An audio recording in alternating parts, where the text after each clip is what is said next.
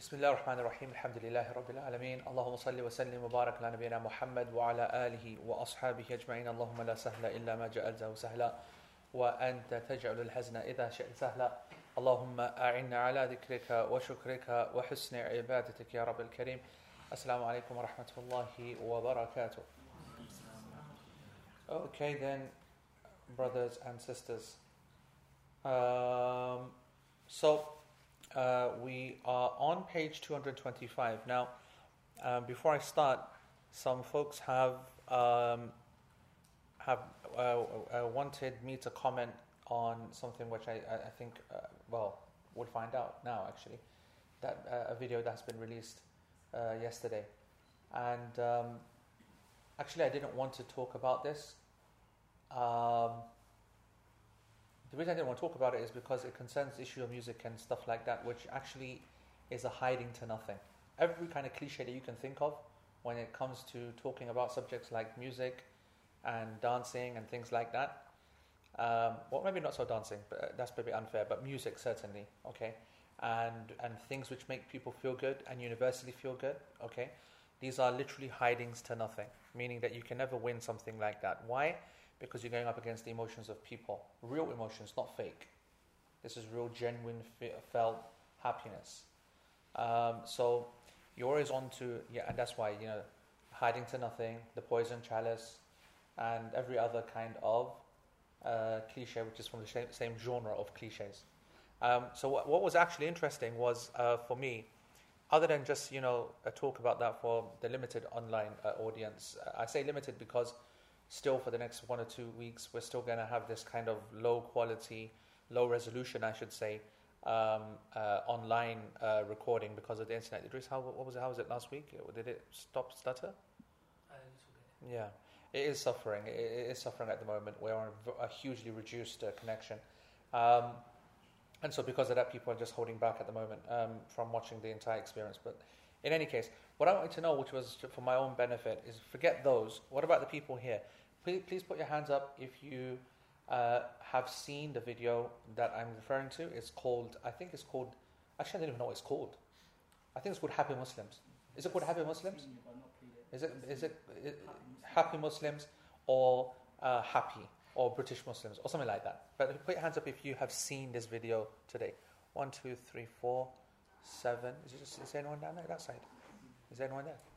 Yeah. Seven, eight. Put your hands up higher there, that side. Okay, subhanAllah. So, so it's interesting. Uh, in this in this gathering here, two to one easily have not seen the video.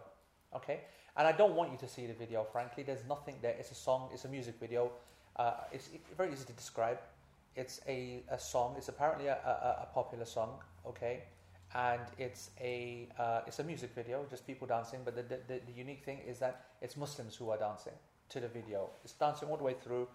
And it's bearded Muslims, uh, practicing Muslims, hijab Muslims, and dancing in a very kind of, you know, uh, uh, just just just openly dancing. Um, so the immediate thing which came to my mind, okay, the reason why people are confused is because there's a perennial problem with music. All right, people always unsure of what category to put music into. You know, um, uh, music is very interesting from a Sharia point of view in that everyone knows a few things about it. Okay, I would say the three indomitable facts about music. Number one, everyone loves music. Okay, that's the first thing. I don't know of anyone who doesn't love music. Music is something which is very much, um, uh, it's very much something which is natural to the soul. That's the nature of music, and the and I I, I genuinely, I, I uh, genuinely out of millions, you could count the people on two hands who do not have any problem whatsoever in not listening to some form of music, meaning it's unnatural to them. They're in another kind of species, yani, you know what I'm saying? All right? The rest of the people, they are struggling against it. Some are very strong in that struggle, some are weak, some lapse, and so on and so forth. So that's the first, for, for me, a fact. Obviously, we're general, generalizing here. Um, the second fact that everyone knows about music is that the majority, and this is a quote, the majority of the scholars say it's haram. That's the second thing that everyone knows about music. The third thing that everyone, or the third thing I think which is becoming a lot more common, is uh, when I say no, this is, when I say everyone knows, I don't mean these to be divine truths. I'm saying this is what everyone says. Okay. The third thing which everyone knows and says about music is that there are some scholars that allow it, that there is a valid difference of opinion, that there is a minority opinion. You know, phrases of that type. Would you generally agree with that assessment? Yeah? That's the kind of three things, certainly of our generation. Okay? Certainly of our generation. Um, uh, uh, that would be the three kind of, uh, uh that, that's, that's, my perception. That's my experience. I've had a lot of experience with the Muslim community, with music itself, with the Muslim community, with the scholars who said this, that, whatever. This is something that I have a vested interest because I have a background in this. And um, obviously, as a teacher, I have a responsibility in putting out what I think to be the correct position, as well as um, showing the different opinions and so on. Now, so the, the, the problem is if you just look at these three facts alone, you can automatically see that to try and make a major issue out of something with these three facts in the background, that's why you're on a hiding to nothing. Okay, that's why you're, you're, you're treading on thin ice. And again, all the cliches, right? Because um, as long as there is a difference of opinion, as long as some people say it's allowed, and as long as uh, you can say that universally everyone loves this thing, how possibly can it be wrong? How possibly could it be haram? Then you're, you're, you've, you've started to involve two dangerous things. Uh, well, a number of dangerous things come out of this.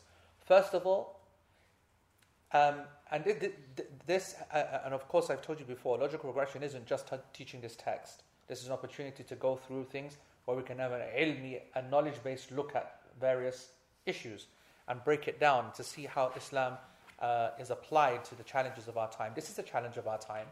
I want to uh, so I want to show to you what the scholar would do in trying to deconstruct this argument, okay, and to identify the way that people think in this argument. First of all, I want to talk about the issue of ignorance. Okay? Um, ignorance is of two types. To not know is of two types. To not know something, jahl. Okay? Ignorance is of two types. You'll have heard me explain this many times before, but another time is not harmful as well. Okay? Um, jahl, ignorance is of two types. Jahl basit and jahl murakkab, which is basically, uh, which can be translated as simple ignorance and compounded, compounded ignorance. Okay? Complex ignorance, compounded ignorance, complicated ignorance. All of these three words work. Okay? Simple ignorance is straightforward. Hey, do you know uh, how many prayers there are in a day? No. No, I don't. Sorry. Do you know that the hijab is an obligation? Sorry, I didn't. Do you know um, how to get to the mosque? Sorry, I, I haven't got a clue. This is simple ignorance. You understand that? Simple ignorance. Guy is asked a question, he doesn't know, he says, I don't know. Whether that's embarrassing or not is irrelevant. Whether that's haram or not is irrelevant. That has a separate, separate connotation. But the point is, is that it's an honest, sincere type of ignorance. The second type of ignorance is, yes, I do. There are seven types of prayer in the day, or seven prayers in the day. Yes, I do. The hijab is not an obligation upon the women. Uh, yes, I do. The, the, the mosque is actually, if you go down this road and turn right and then turn right again, you'll find the mosque. Okay? And you end up, you know, you, lead them into the conservative club or something, I don't know, some or whatever. Yeah, yeah. The, the, the point is, is that there's a big difference between people who make an affirmative or a negative statement on an issue, uh, conferring their opinion or their flawed understanding of something, and someone just says, I don't know. And the first one, wallahi, is a very praiseworthy situation. If you don't know, and you say, I don't know, this is the jahl. If ignorance could be celebrated, this is the ignorance that we celebrate. All right? The second type, as I said, one which is complicated, is a real problem. And a lot of Muslims, especially in the issue of music, they fall into this when they, um, uh, uh, uh, of this level of ignorance, when they claim something when they don't even understand it. So, for example, to say, you know, uh, you know, you shouldn't listen to music, or you should avoid music, or what's your opinion on music? And you say, well, it's the scholars, the scholars differed over it. Actually, this person has no idea. He has no idea what a scholar is. He has no idea what ikhtilaf is, what difference of opinion is. He has no idea how to weigh uh, numbers or or whether a an opinion is wor- is considered to be worthy in a particular situation. He doesn't know who the scholars are, and if he does, he doesn't know the methodology that they adopted on why they differed. He actually doesn't know at all what it was that they actually stated. He wouldn't be able to recall to you what that statement was, when it was applied, what its context is, and everything. And he, wouldn't know, or she wouldn't know. So therefore, this is a level of complicated ignorance, which was which is uh, innocent and celebrated or blameworthy. It's blameworthy. All right, and this is a, an important lesson. This can be applied, and we should all learn from this. This is not necessarily something about music. This is a lesson for all of us Muslims. If you don't know, say, I don't know. Don't say to a person, I think this, I think that, because you are taking upon yourself a huge burden and you are leading yourself astray, which is bad enough, and you are leading others astray, which is even worse. That's why Nabi Sallallahu said, okay, that's why in, in the dua, all right, in the dua uh, uh, uh, of guidance, of trying to protect ourselves, there is a difference between the dal and the mudil. The dal is the one who's misguided, the mudil is the one who misguides others, which is a major issue. A major issue, all right? So I just want to remind my, uh, everyone, and this is not about music, that's, that's in general. This is the first big error or, or, or, or thing that you identify. There's three. Second is emotion, and the third is the intellect. Emotion is, the, the point about emotion is that the Muslims do not accept emotional driven thought. The Muslims only accept thought driven emotion. Okay? The difference between emotional driven thought and thought driven emotion is similar to the aqidah differences between the Christians and the Jews and the Muslims. So the Christians, they have a thought process, they have a, a theology and a creed. That creed though, is not based upon evidence because if they try to establish that on evidence, they don't have any evidence to establish the Trinity. It doesn't fit the intellect, doesn't fit the text, the scripture, it doesn't fit anything. The only thing it does fit, fit is their notion of love, their notion of to understand, you can't understand. To, uh, you know, meaning that they have an emotional connection to the Godhead, okay? This triple kind of system, this tripartite kind of plan, all right? They have an emotional connection to that. And because that emotional connection has been made and he has blinded them to using their aql, okay, then therefore the thought then which follows as a result of that is dependent and, and dominated by the emotion. Does that make sense? Which is why, which is why, and you know cliches are irritating, but cliches of course have ultimate truth in them. The most famous cliche of all, love blinds. Okay? What does love blinds actually mean? And I've discussed this a lot previously. Love blinds is simply that when a person falls in love, they lose complete control of themselves. Now, that level of control or the loss of that control differs according to the circumstance and so on, okay? And it can be a loss of control in a halal way, meaning it's a relative loss of control. You do like ch- childish things, silly things with your partner, whatever, which is part and parcel of love, which is acceptable. Or you will fall in love and you will completely lose control. I have met many people like this, and I'm sure you will also have met many people like this. An example are when people contact me, for example, and say, uh, My daughter has run away with so and so, okay, with so friend at, at, at school or whatever. This is a girl, okay, or a boy who has been brought up in, in a Muslim household with loving parents care for, support, everything, whatever. And they are willing, I mean, just imagine it, just any other kind of scenario. They're willing to throw everything away over a girl or over a boy. Now, take, I, I want you to, to, completely divorce the halal and haram out of this. Throw halal and haram away. Just look at it from an aql point of view. All right, your aql, just a common sense point of view. Which person, which human being would throw away, which Christian, which Jew, which anyone, which atheist, would throw away everything of value over a person they don't know, or over an emotion, over a passion, over an incitement, over illicit yani, feelings. Which person would do that? Other than someone who has lost control of their senses. Which is why the, the, the, the cliche or the statement, whatever, love blinds, okay, is incredibly true. I remember the, the example that I just gave you there, put that into the hundreds. I can count on one hand at least five incidences where I have met and tried to speak sense into a girl who said that I am, uh, uh, I don't want to be Muslim anymore because the person that they've fallen in love with is a non-Muslim, okay, and they just say, right, well, you know, uh, I don't have any other option. I'm not a Muslim male. She's, you know, she can't remain Christian, Jew, whatever. I'm a Muslim girl. He's a Christian. He's a Hindu. He's this, that, whatever. I'm in love. So if you didn't understand the previous part of throwing away family, whatever, what about someone who throws away God? What about someone who throws away their religion? So, by the, if you think I'm just adding, you know, uh, rhetoric and exaggeration, whatever, then let's just keep it to the facts. If you believe me, if you trust my statements, then I have been involved with those people. It is beyond depressing. That's why when Abu Dhar was talking uh, into me in the car about, and I was feeling sorry for you when people were saying this, people were saying that. I said, bro, are you kidding me? Are you seriously kidding me? You have no idea. I told him that when we were young, we used to watch a cartoon, which he missed out on because maybe, you know, it's not his generation. It was called Batfink. Who remembers Batfink? Yeah? My wings are like a shield of steel. you know what I'm saying? you know, your, your names and your claims, whatever, mean nothing to me. I've been there, done that. I've been in the fire, man. I've seen all kinds of crazy stuff. People, people call me what they want, complain what they want. When you've been to the depths that I've been, when you look at a, a girl in the face and she says that I want to be with this man, okay, and we're talking a practicing, uh, uh, practicing woman. She was wearing hijab and everything, whatever, willing to throw it all away. You think to yourself, Subhanallah. You really think, Subhanallah. You know. So this is the emotional point. Okay.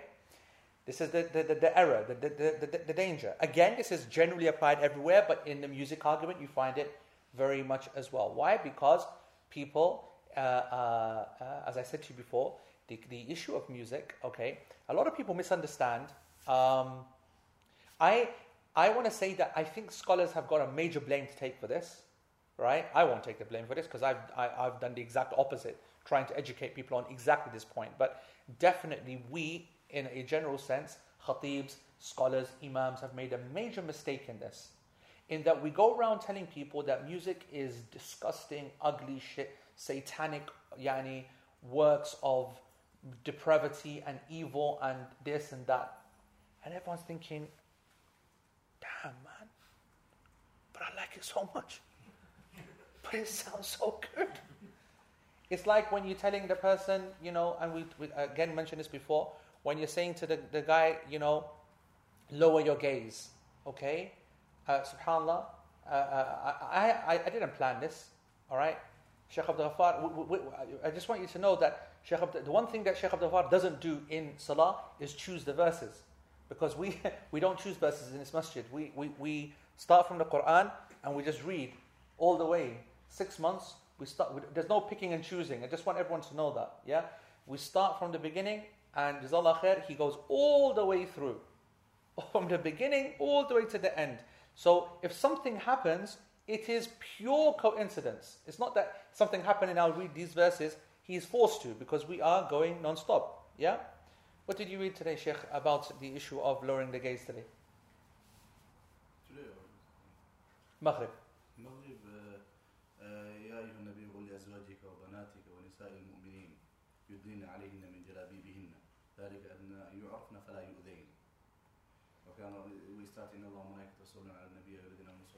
Surah Al-Ahzab, Sheikh Abdul Ghaffar uh, recited the verses which where Allah subhanahu wa ta'ala tells the Prophet ﷺ to tell his wives, and it's a general khitab, a general yani, announcement to the, to the women of this nation, to uh, uh, from their jalabib, which is from their not even the internal garments, but their outer garments, yani to uh, to put themselves into a state, okay, of clothing. Right? I'm I'm giving you the the rendered English so that I don't just go with the, the, the translated one. To put themselves into a state of clothing where they are they are not yani their bodies are not recognized in the way that they are valued for i mean like sexually valued right?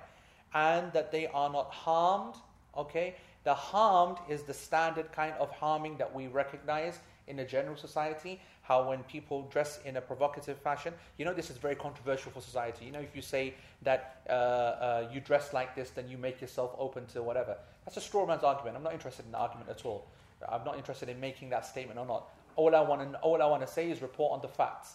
Is it true or not that if a person is dressed in a provocative fashion, there are people that will take a greater advantage of that because they will see that as a come on? Yes? Right. So if that's the case, then Allah subhanahu wa ta'ala says, dress in this manner so that you are not harmed. Meaning that people get a clear signal that, hey, you know what, I'm not that, that type of woman. Okay? And that's not me saying that if you dress the other way, you are that type of woman. Maybe you are. Or maybe you're just very silly, you don't understand, and you're very naive. And there are naive women out there who dress in the most stupidest ways, who have no idea, who believe that men are all great and wonderful like me. You know what I'm saying? Yeah? Okay? I had that just for you, Saeed. You see that? Okay? Um, so do you understand the point there? All right? That, that, that, that um, the, the concept of the. Uh, um, I have no idea what we're talking about hijab for. Music, Music, yeah. So what did it have to do with hijab? Lowering the gaze.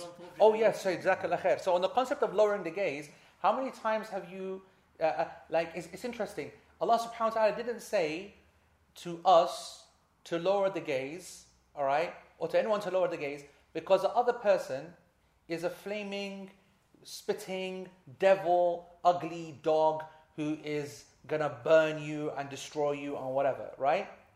Allah subhanahu wa ta'ala didn't say that. Yet we seem to, in our kind of uh, khutbahs and in our lessons, kind of make it out that uh, they are the disgusting whores and sluts and this and that and whatever. Know, very, very uh, disgraceful language, okay, concerning what are essentially beautiful, beautiful women.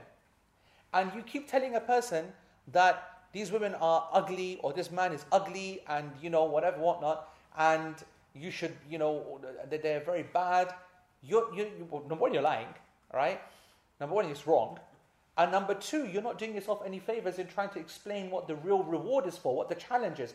Rather, and I, I strongly believe this, rather we should be honest and say, this woman is beautiful. And she is well worthy of being looked at. And there are thousands of people that are looking at her for that very reason.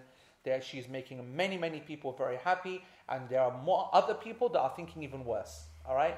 And Allah subhanahu wa ta'ala recognizes the pleasure that you are gaining from looking at this woman, and Allah subhanahu wa ta'ala is going to reward you more though for the pleasure that He will give you for abstaining for His sake.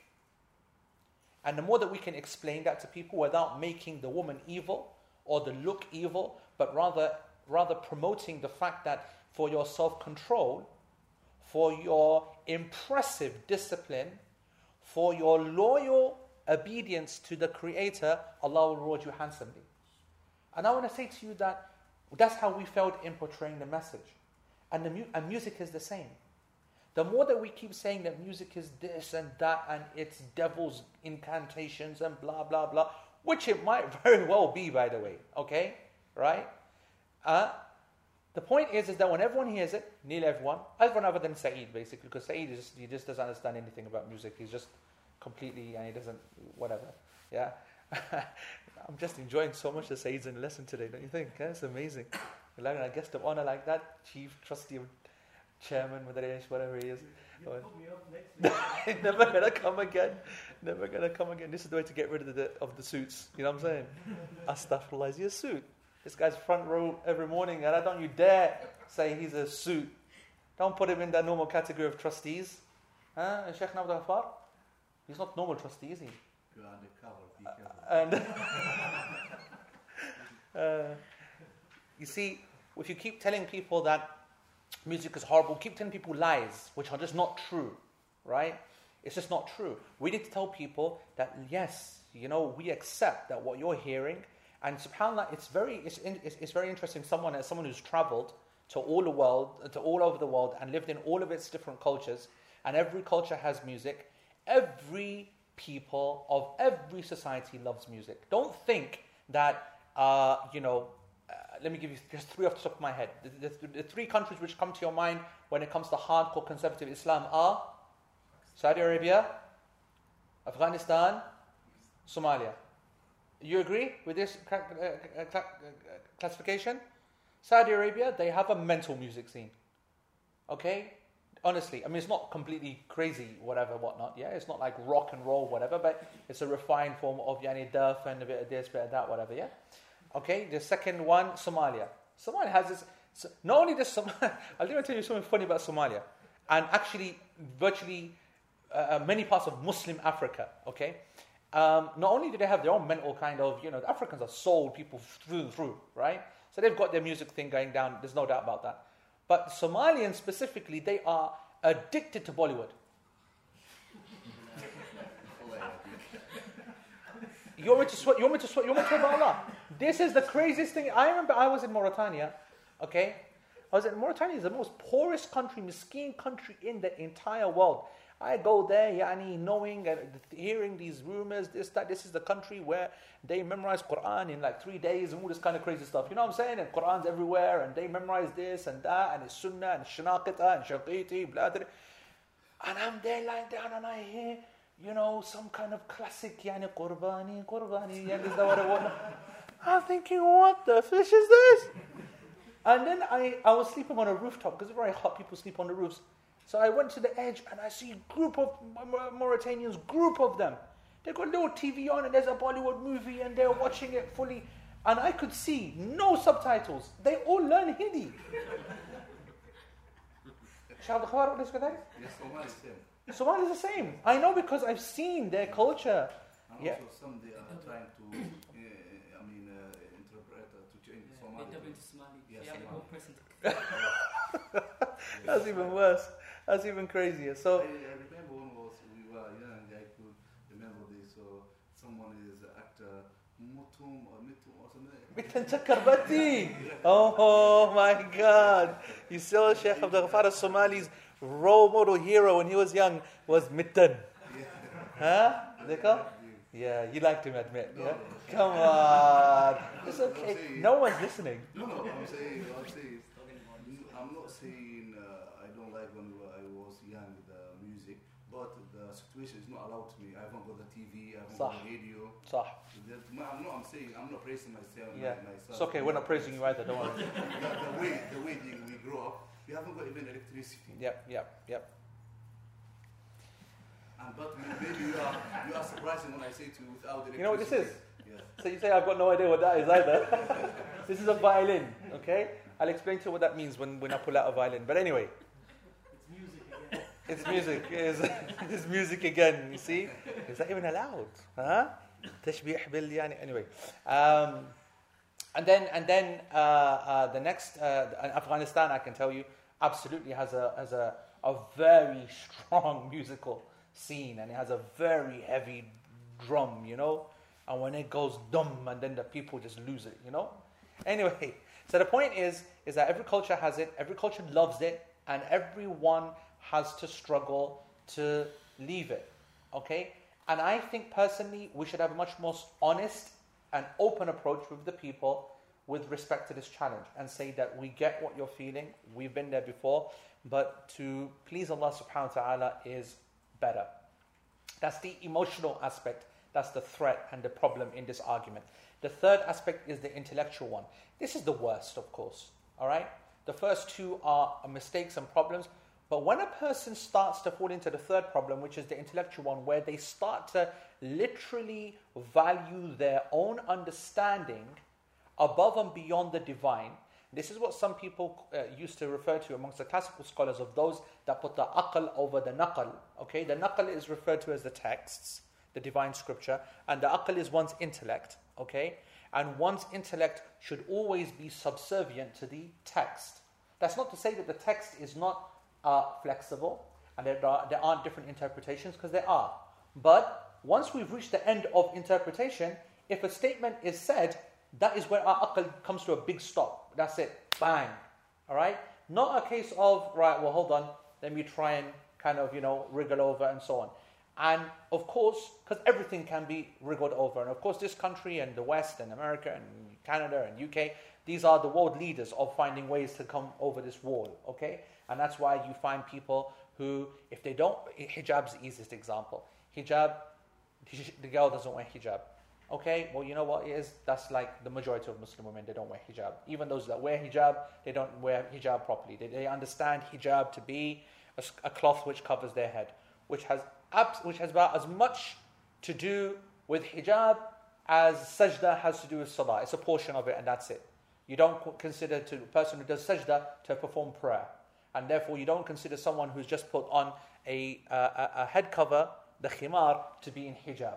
Okay, when the rest of the body, the actions, and so on. Again, this we're going we're going to come to this later. But the hijab is a state. Now listen to me very carefully. If you've not heard this before, you probably have, but we're doing it again. There, there's a common misconception amongst people with the concept of hijab and ihram. You know, ihram, people call ihram the cloths that you put on, the two cloths.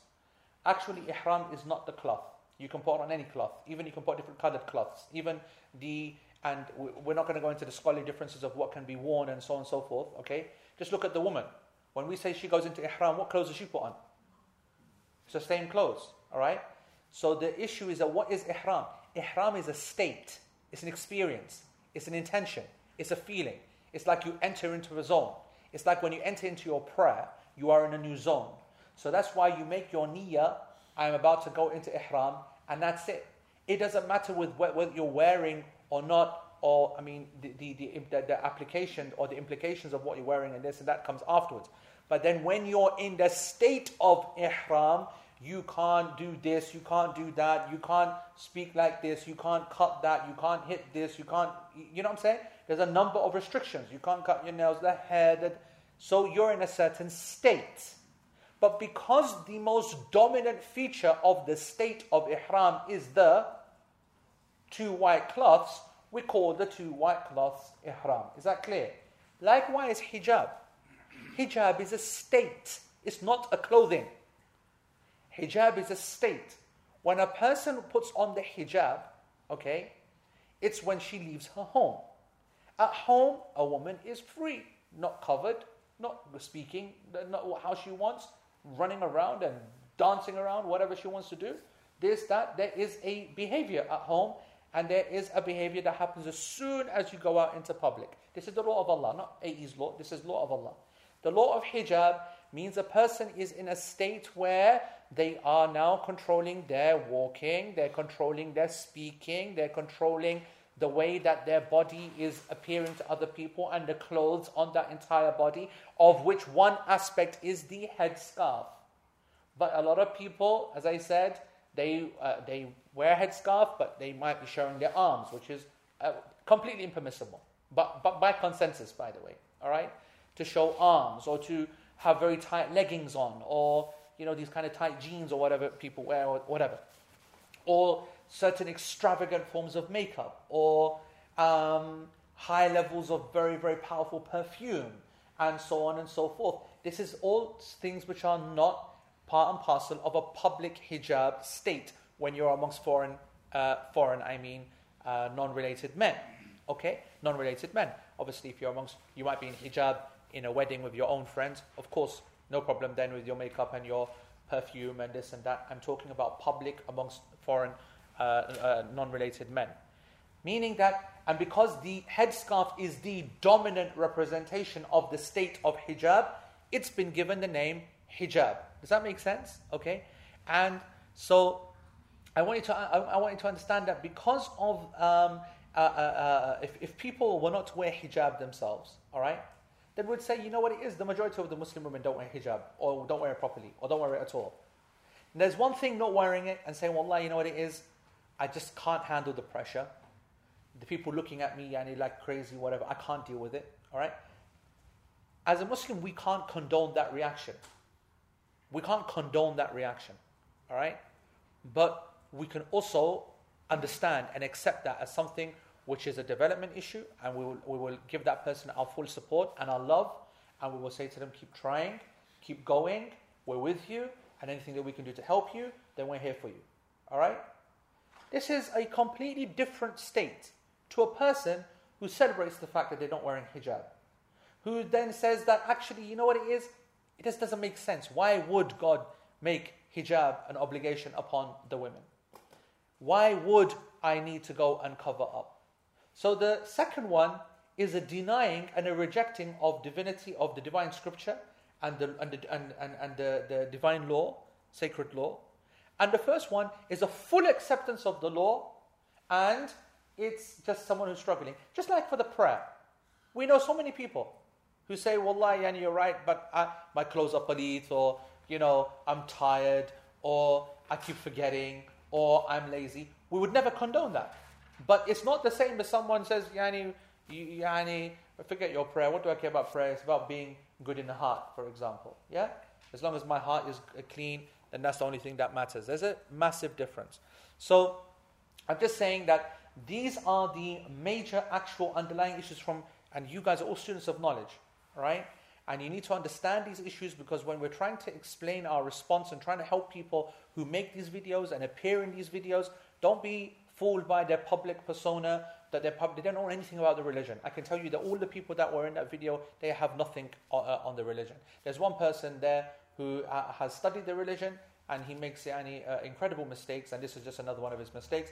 That one person alone is uh, Dr. Murad, okay? Other than him, the rest of all of the people in there are just ignorant people. These are not people who um, forget the fact that they are coming across as practicing or in your media or on the internet, whatever. They're not people of the masajid. And that's a real reminder to all of us that once you lose your connection with the masjid, okay, then you fall into a whole different category of Muslim. Okay? This is not an issue of judging or condemnation. This is just the reality. You look at all these people, you can see very common traits. That these are people who do not keep a regular link with the masjid. They don't, uh, they're not there at the masjid every day. They're not Fajr Isha people. Alright? They're not people who study regularly. These are people who just go out there and project their own ideas of ignorance and what they consider to be Islam upon the other people. And so we need to be really careful to learn the lessons from things like this. This video is a minor, realistically, okay? The representation of this video, which again is a, is a famous song where Muslims are around and they are uh, dancing in a very expressive way to that music. It's a, therefore a promotion of the music, it's a promotion of the dancing. And as I understand, okay, I haven't seen this, I don't know if this is true, but apparently this is a video which is copying a number of other videos that have been made in the same manner, showing groups of people. Now, again, there are underlying reasons for why liberal Muslims or secular Muslims like these pursue this kind of process, which is that, you know what it is, to really, you know, uh, we are under the kosh, we have as positive, as as negative a PR rating as humanly possible on the negative PR scale, right? And so, therefore, people have these great ideas to go and correct them. And I can tell you right now, there are very few uh, as popular negative PR correcting moves such a, than going out there dancing and, and singing. Everyone loves that, okay? Non Muslims would go dulali over that. And so, if one thing that the video will do, it will have a great impact amongst non Muslims. It will. Have no doubt about that. Seeing beards, hijabs, going this, that, whatever, whatnot, blah, blah, blah. I think this is amazing. Absolutely great. So it just uh, begs the question do the ends justify the means? And in Sharia, the ends do not justify the means. We do have a concept of the rule of law and the, the letter of the law and the spirit of the law, which is known as maqasid al-sharia. But under the maqasid al-sharia, it is under the, the, the, the, general objectives, the wider objectives, there is no justification to be going into those actions which are haram or considered to be extremely doubtful to, in order to achieve a good end. There is no limit to that kind of methodology. Where would that actually end? And you can add your own kind of ending. While saying all this, I just want to make a couple of comments. Um, there are some scholars that considered the, uh, pro- the prohibition on music to be something which is not haram. Um, this actual statement itself is a very, very rare one. All right?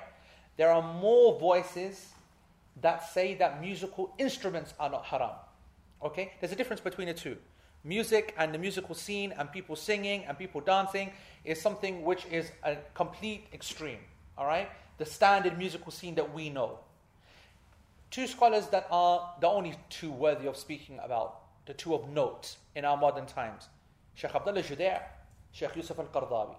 These are the two top scholars in the world that are the only two, realistically, the rest are not worth mentioning, frankly, and I'm being general there, of course, I'm sure there are.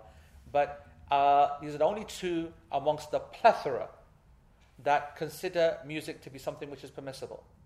Yet, of course, in their fatwa and in their detailed explanations of what they consider to be permissible, we are talking about a music which is done without any form of lyrics, without any form of suggestiveness, without any sexual implicit kind of uh, meanings or bad words or bad emotions or bad yani, values or dancing at all. Is there anything? Or not nothing whatsoever from them dancing. I would love, and I'm gonna I'm gonna I'm gonna write that. I would love for people to go and take this video and show that to Sheikh Abdullah Judai and just let's see whether he's able to move his face away quick enough before Sheikh Abdullah's hand comes out, okay, and slaps all his teeth out, right? To say that, Sheikh Abdullah, we're using your fatwa to, uh, to, to establish this video that has women dancing uh, and sexually, provocatively. Someone said, What do you mean pro- pro- provocatively? This is the most stupidest thing I've ever heard in my life. Yeah, because you know, you know, you know, when you know when someone, you know, when a girl says that, honestly, I want to just, just, I don't know what I want to do. I want to explode. Yeah, when a girl says there's a difference between dancing provocatively and just dancing, this is a stupid girl. Okay, this is a girl who thinks that somehow that dancing provocatively means to be a belly dancer, basically just you know, uh, uh, throw yourself naked, stick a, a, a, diamond in your belly, and basically that's provocative dancing. What women don't understand is that you could go and you could go like that in front of a man, and that would be provocative. Do you understand what I'm saying? Okay? A man needs zero level of incitement to see you as provocative, as suggestive, as sexual. The men worship the female form of body. All right? They require nothing. So a woman even lifting her hands up in the air doing this is like men are like going, Yes salam. Do you understand what I'm saying? huh? So these people, they, women, I mean, they're naive. They're naive. They, they, they honestly think whatever, and, and, and in fairness to them, okay, they don't understand that. But you've got to understand the male uh, mind. Women do not understand how men think. They really, really think that men are all super pure and think of you as sister. They, they think when you call you sister, they actually see you as a sister. you know what I'm saying?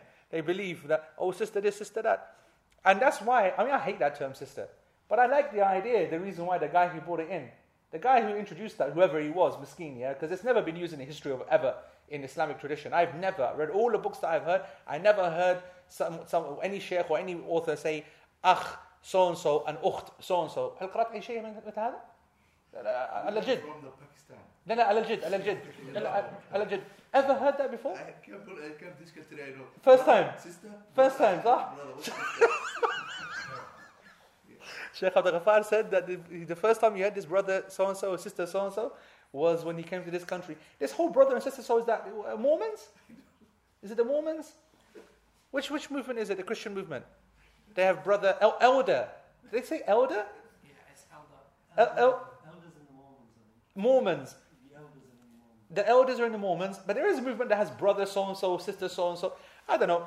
I'm not saying it's a bad thing, but I, I'm, I'm just celebrating that the guy's idea in the first place was clearly to create some kind of gap. So if I call you sister so and so, maybe I'll actually treat you like a sister. Mate, nice try. You know? No guy is treating next girl like a sister. The only. anyway, so so I'm just saying that uh, there's a lot of dynamics going on which people are either willfully, will, willfully ignorant of or completely naive or just being yani, you know, shararati, yani mischievous. Okay? And they know fully well what's going on and they're just not willing to accept it. So I think that um, I, I, I personally I'm all for creativity. Really, I wish that these people would would find some uh, nice ways of going out there and doing stuff like that. I'm not, and I'm also not uh, against women uh, being in public and being part of that PR part. I, I, I'm very cautious about it. But you know, it, the reality is that this society, it's impossible to avoid something like that. But the reason why scholars, and you look back at them, they don't want women in the public eye is because once that one step is done, then the next step follows, and next step follows, and they were, were, you're up to where we are uh, up to now. People are not even focusing on the men in this video, where, to be honest, they're as unacceptable as the women.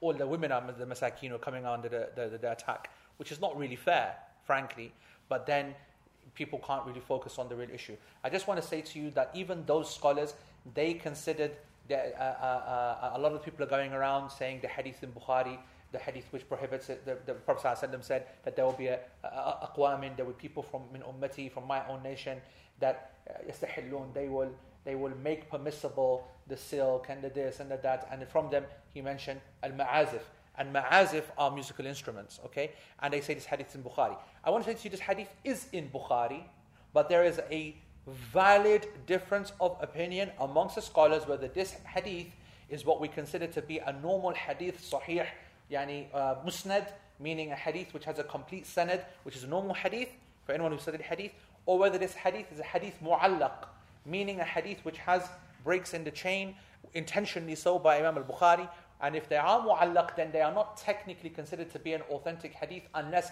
they, it has other evidences. Now, I want to say to you that in general, the argument for this hadith to be authentic overall is a good one. Although a number of top scholars, and it got nothing to do with the fatwas of today, they considered this particular hadith to be uh, uh, uh, not, not authentic. Not authentic.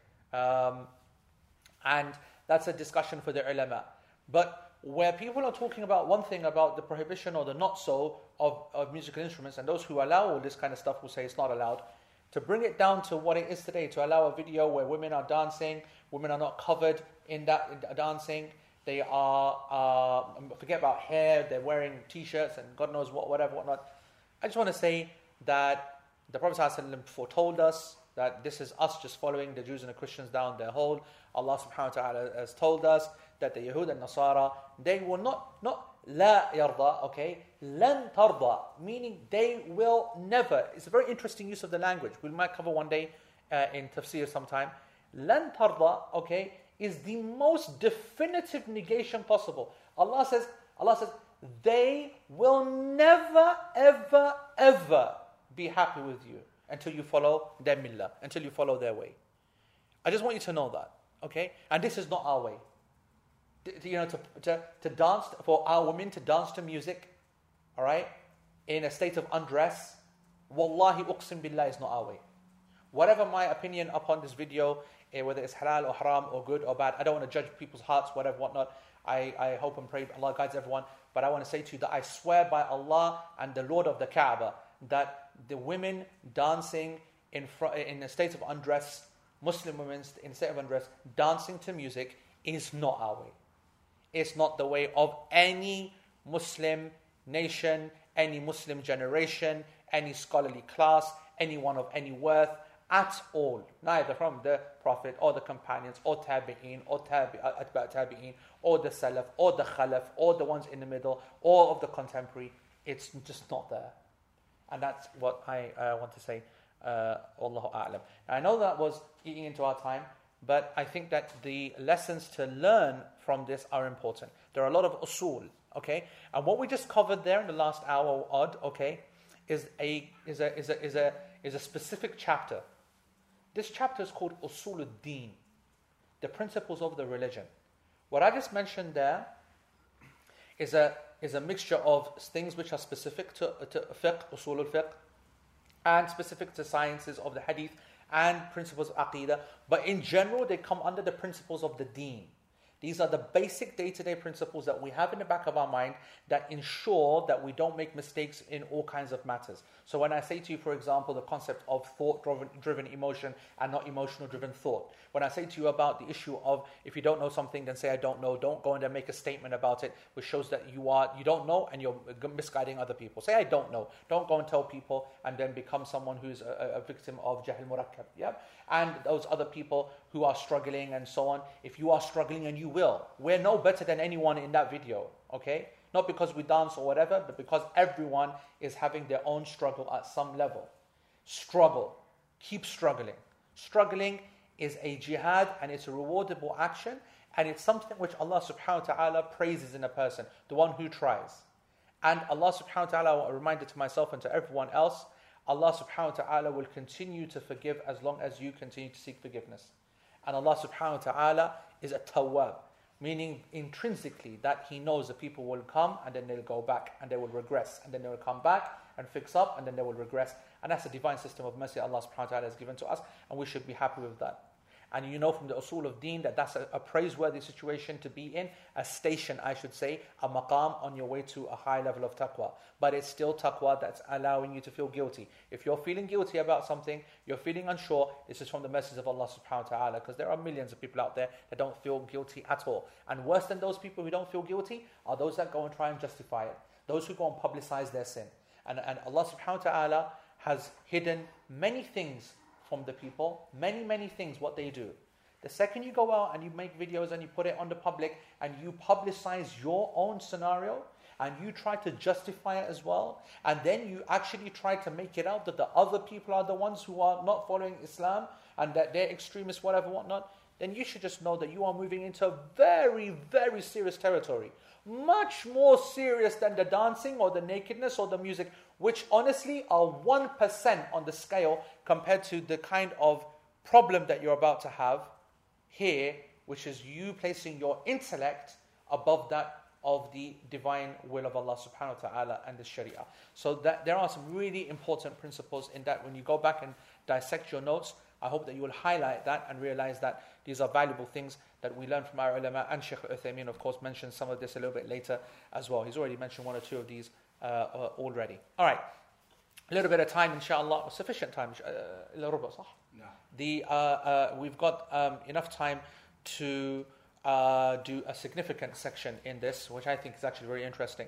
And that is concerning, um, again, the Arabic. Um, uh, Imam al-Hajjawi alayhi rahmatullah, he said, يجوز باب مسح الخفين that the wiping over the footwear يجوز يوم وليلة ولمسافر ثلاثة بلاليها من حدث بعد لبس Okay, so wiping over footwear is permissible for a time period of 24 hours and 72 hours for a traveler, which is what we did last week, starting from the moment one becomes ritually impure after wearing it. This is today's sentence. Okay? It's fascinating. All right? When does this 24 or 72 hour period start?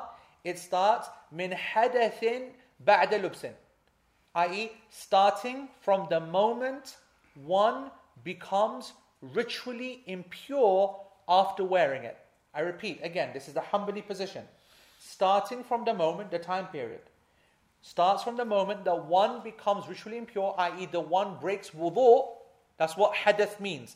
When we talk about hadath, we're talking about state of ritual impurity, passing when, going sleep, X, Y, Z, whatever it is. Yep. Okay. One becomes ritually impure after wearing it. Is that true? Is that right? Okay. This is the Hanbali position. Let's see what Sheikh al-Uthaymeen he says. He says. "A uh, at the bottom of page 225 من الابتداء يعني أن ابتداء المدة سواء كانت يوما وليلة uh, أم ثلاثة أيام من الحدث بعد اللبس وهذا هو المذهب that the Hanbali madhab is very very clear very very clear on this position exactly as it states that it doesn't that the actual time period of the concession of 24 hours or 72 hours actually only starts once you have broken your wudu. So theoretically, let's just throw an example up in the air, okay? Let's say that you're uh, woke, woken up in the morning, okay? You've done your fajr, you come back home, you've gone to sleep, you've now woken up again, 8 o'clock, ready for work, all right? 8 o'clock, you're ready for work, you make your wudu, okay? And then you put on your khufs, okay? Uh, we, we, we'll, we'll, for the time being, we're going to avoid the use of the word socks or shoes. We're just going to use the word khufs as Jazallah khair uncle here is wearing. Uh, Jazallah khair. So leather socks, okay? Just so that we keep the discussion simple for now. We'll go into the complexity of what a khuf actually is later. So you put on your leather socks, okay? Thick, nice leather socks, and then you now put on your shoes and you're now off to work. Okay, eight o'clock. All right. So now we have another. We have a number of possibilities we have the text, the hadith says very clearly, we mentioned last week, 24 hours we have for wiping. So you can imagine now there are different times uh, that could be chosen. What, let's hear some options. What could be the first option? The time you make wudu. So that's 8 o'clock. Okay? That's 8 o'clock. Let's make it complicated, or let's make it more interesting. Let's say the guy finishes wudu, and then he goes to dry up, and he's trying to find his clothes, and his missus is, you know, hasn't ironed them, no, no, that's whoa, whoa, whoa, whoa, whoa, whoa. Sorry, sorry. Sorry, sorry. That's, that's not too complicated. That's too far. What you said that is. Let me just get back a bit, okay? His clothes, which he ironed, okay, right, have been put somewhere, packed away. Not by his missus because she doesn't do packing like that, but by the kids. Because the kids do packing, sah? But he doesn't know where they've put. So he's half an hour is running through all the drawers in his house, freaking out. Where's my clothes? Where's my clothes? He finds his clothes. Yani, by the time that he's actually put everything on, he puts on his khuf half past eight. Okay? Alright? So, so far, we've got now two times. Alright. So we have 8 o'clock he made wudu, 8.30 he put his khufs on, and let's say he breaks his wudu, meaning he has to go to the toilet. Uh, he goes for a number, number two. Yeah? I just wanted to make it more dramatic, okay? So he goes for a number two at 12 o'clock. Okay? So there's three times now you have. Okay, go. Tell me what kind of. Uh, uh, tell me what kind of. Let me make it more interesting. All right?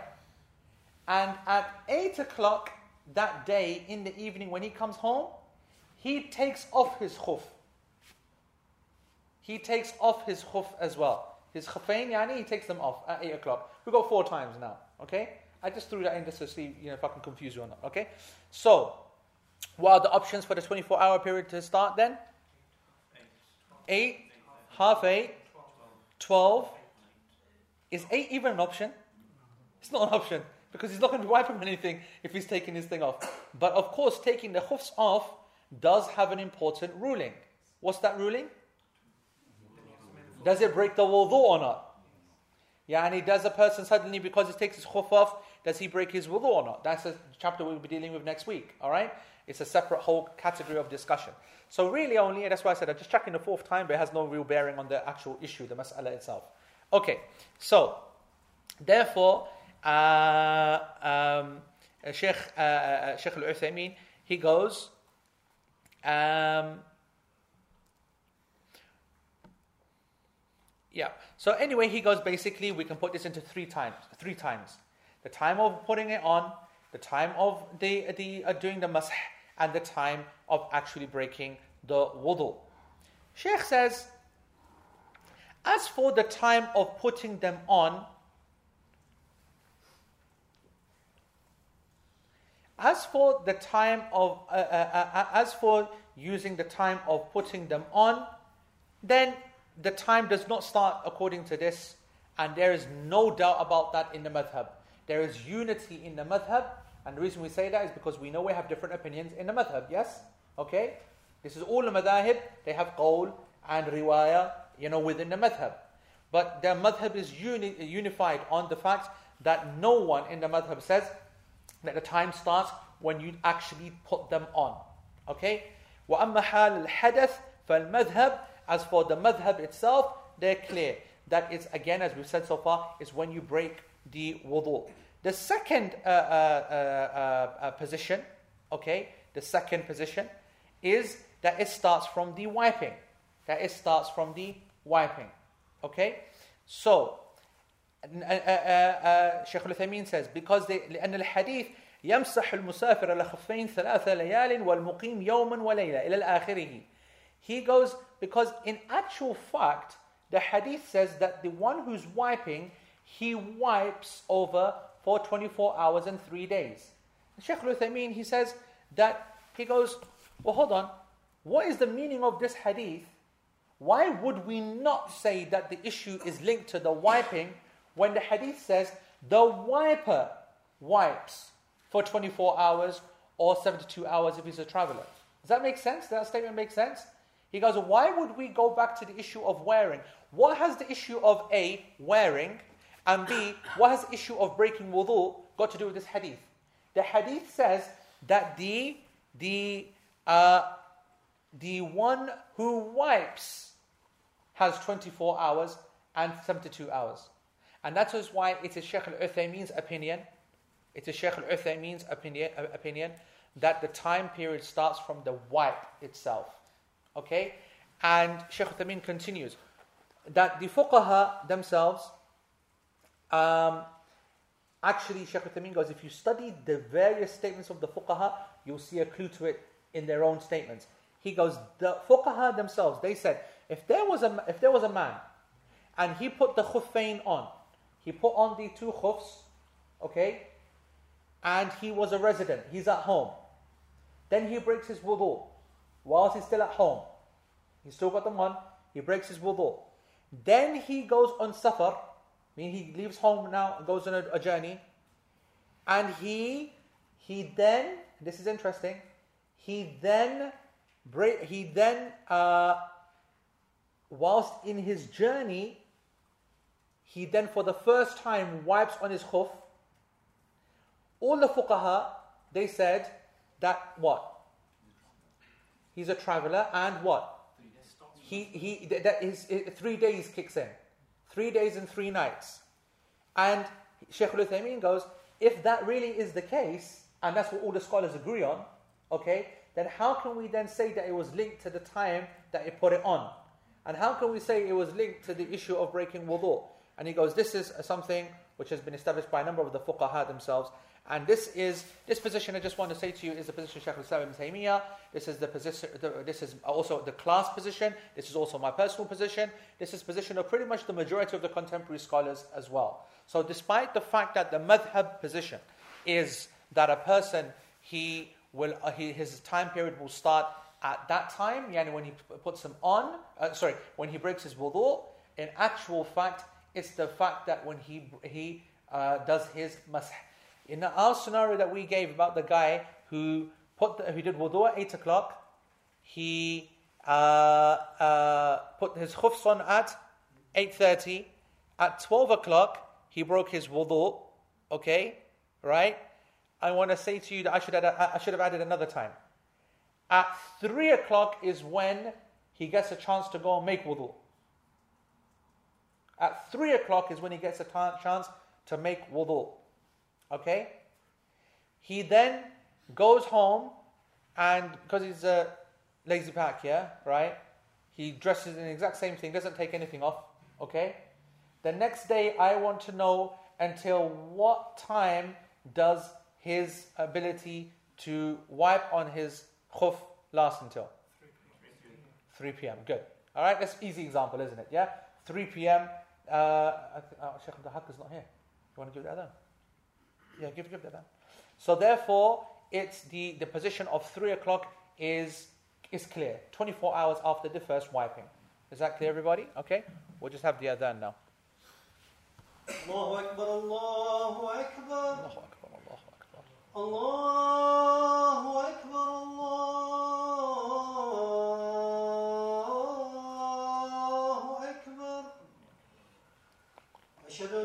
Akbar.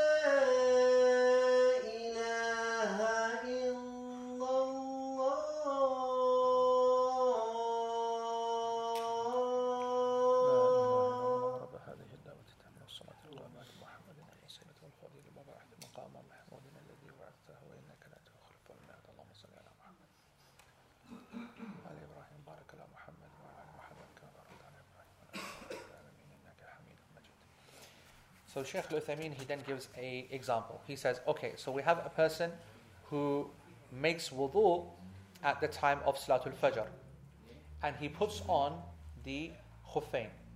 He puts on the khuffain. He then remains in his uh, wudu until 9 o'clock. So this is at Fajr he started. He remains in wudu until 9 o'clock.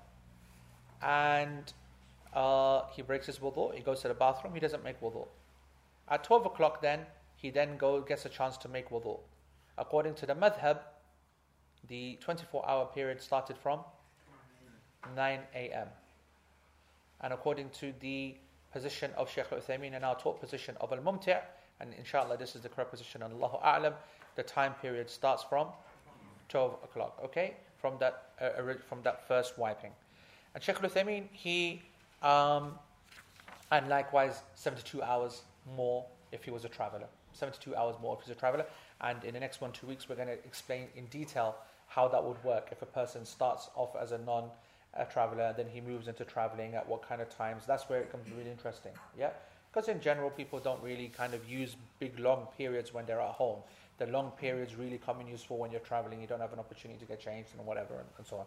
Um, Sheikh also just says, he, and this is not really so much in this country, but in, uh, in a lot of the Muslim cultures, there is this idea that the wiping over the socks is something which only lasts for five prayers. Okay? It's like a legend kind of thing. And there's no basis for this, no Islamic, no evidence, no other kind of basis for it other than a, a cultural statement. I think it's very clear the position that we're adopting, and it's a, it's, a, it's a very generous one, subhanAllah, as well. It's a very useful one. Allows, of course, the time period to be extended much more than what you would orig- originally have thought. So, um, I think, you- to be honest, it's only, it's only little that we did from the text, but it was an important part. Come on, man, give me at least that. You know what I'm saying? I mean, that, that could be that could be life changing. Are you kidding? I might have just in that in those few minutes, that little sentence that we just did from the text might have just added six hours to what you normally have been using for your mas of your khufs, and you're not grateful. Subhanallah, that's the problem. Few of the ibad are shakur, isn't it, Shaykh Abdul Ghaffar? No, no, no, don't ask me a question. What was talk today? Was I talking about music, music, music? Yeah, in fiqh, I say, what's? What's going on? Subhanallah. Subhanallah. Someone attacked our class. Or No, Sheikh. This is where this is where ignorance is a good thing. Um, okay, if we have some questions, then let's, uh, it can be across the board. It's, it's fine. I only got a few minutes left.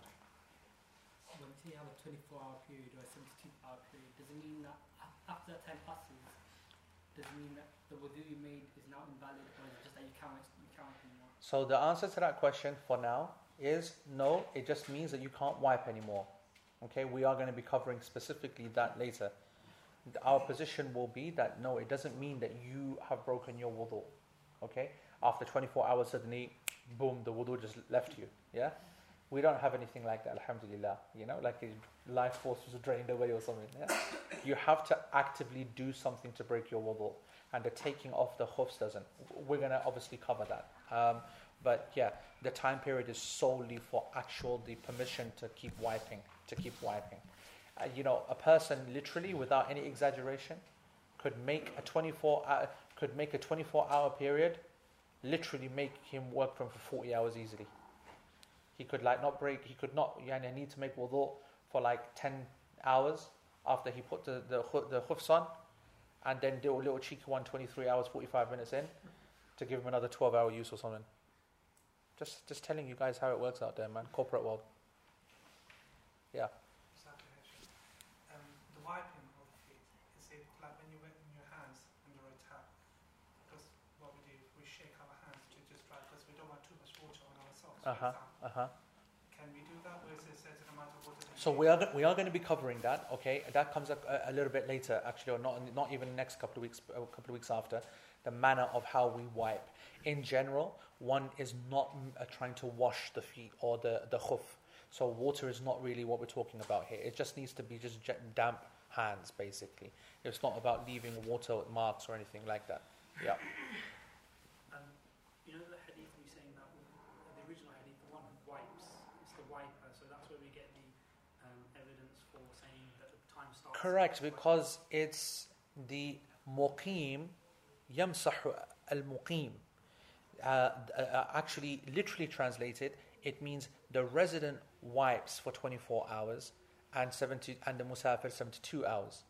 Now, the the the illah or the fi'l or, or, the, the, the, the what we call uh, the the manat al hukam, right? The area where we get the ruling from is the wiping. So al ibra, the thing that we are we give consideration to from a fiqh point of view in this sentence is to the wiping, and not to the time period, and not to the wudu lack of or or presence of. So that's that's the evidence for that position.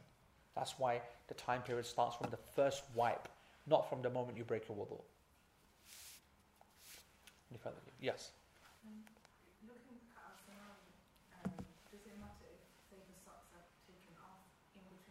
It does. It is absolutely imperative and it affects the ruling. A taking off of the khufs in any period in between breaks it completely there's no ability now to start using that period. You have to start a new period by a new wudu and a new re-wearing.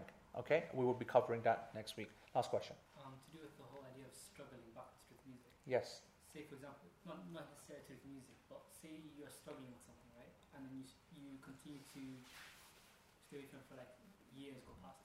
Are you, and it's no longer a struggle anymore. Do you still get rewarded? Yes, you do.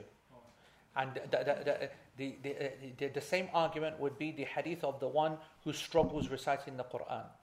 And this, yani, uh, this struggle reciting the Quran for the one who finds it very, very difficult, and this, this hesitation has a huge amount of reward.